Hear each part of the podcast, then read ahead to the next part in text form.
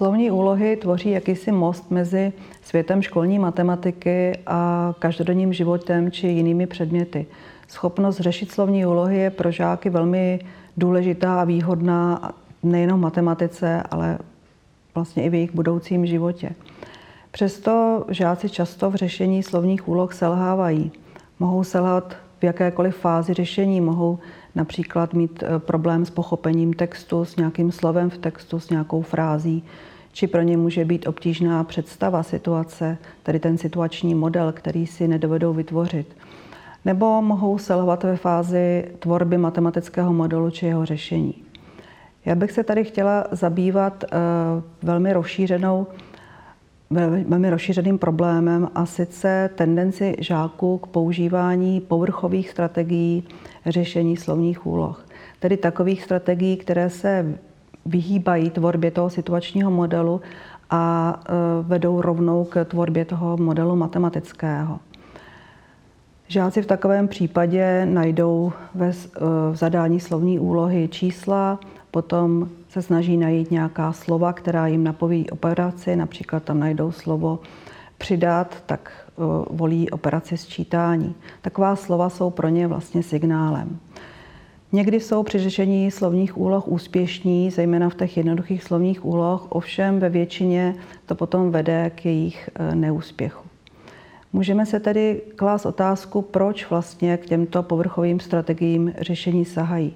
Domnívám se, že některé důvody mohou být i didaktické.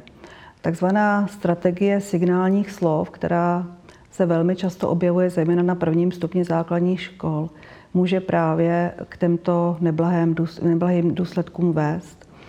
Žáci, kteří potom řeší úlohu, kde není signál, ale je takzvaný antisignál, to znamená slovo vede na jednu operaci, ale přitom správná je operace opačná, tak v takových úlohách jsou žáci neúspěšní.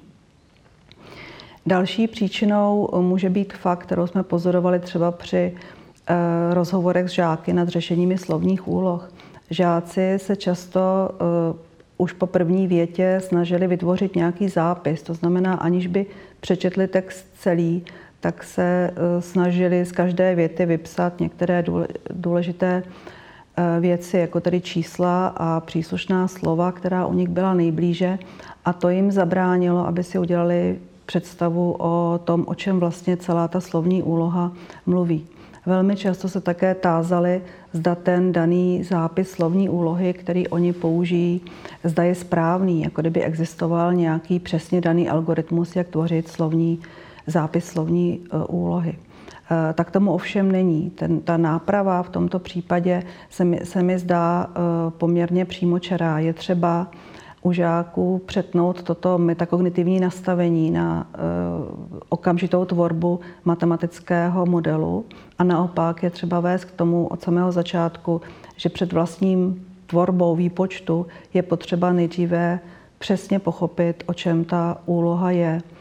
K tomu máme různé strategie, Můžeme požádat žáky, aby úlohu převyprávěli vlastními slovy, můžou klást nějaké další doprovodné otázky, můžou měnit eh, třeba čísla v tom zadání, ale mohou si také úlohu zapsat jinak než eh, pomocí čísel a slov, mohou si ji zakreslit, udělat diagram, mohou provést i nějakou dramatizaci či případně použít nějaké fyzické modely. A teprve potom když přesně vědí, o čem ta úloha je, by měli vytvořit eh, ten matematický model, to znamená nějaký výpočet, a nebo třeba sestavit nějakou rovnici. Další možností, eh, která se nám zde naskýtá, je použít slovní úlohy s určitým komplikujícím parametrem. Jak jsem již uvedla, zejména na tom prvním stupni se žáci setkají zejména se slovními úlohami, kde ta strategie signálních slov velmi dobře funguje. Ale pokud jim dáme úlohy s antisignálem, tak eh, potom je navedeme na to, že je tam něco v nepořádku a je potřeba se k té úloze vrátit a znovu ji uchopit. Podobně takovým komplikujícím faktorem je třeba přítomnost nadbytečného údaje v té úloze, nebo naopak, když tam nějaký údaj chybí, či změníme pořadí zadávaných uh, úloh, než, zadávaných údajů, než uh, jak je tomu, jak ten příběh třeba pokračuje a podobně.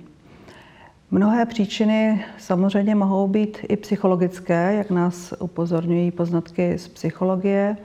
Eh, může jít také o takzvanou naučenou bezmocnost, kdy ten žák eh, má o sobě takovou představu, že on stejně tu slovní úlohu nevyřeší, tedy se o ten situační model vůbec nepokusí a snaží se najít nějaký, nějaké přímočaré řešení, které tam třeba nebude správné.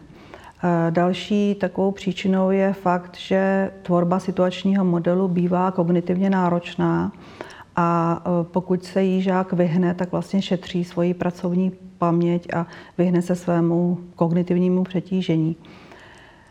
To všechno ukazuje na fakt, že eh, výuka slovních úloh je velmi komplexním fenoménem a nedovedeme vlastně podat velmi jednoduché návody, jak k tomu přistupovat. Ukazuje se, že třeba porozumění textu eh, je možné rozvíjet i v hodinách českého jazyka, protože slovní úloha je takový specifický eh, text, který také se může rozebírat stejně jako literární texty a podobně. Ale v každém případě ta tvorba situačního modelu a vedení žáky k nutnosti tvorby situačního modelu mě osobně připadne jako zcela zásadní.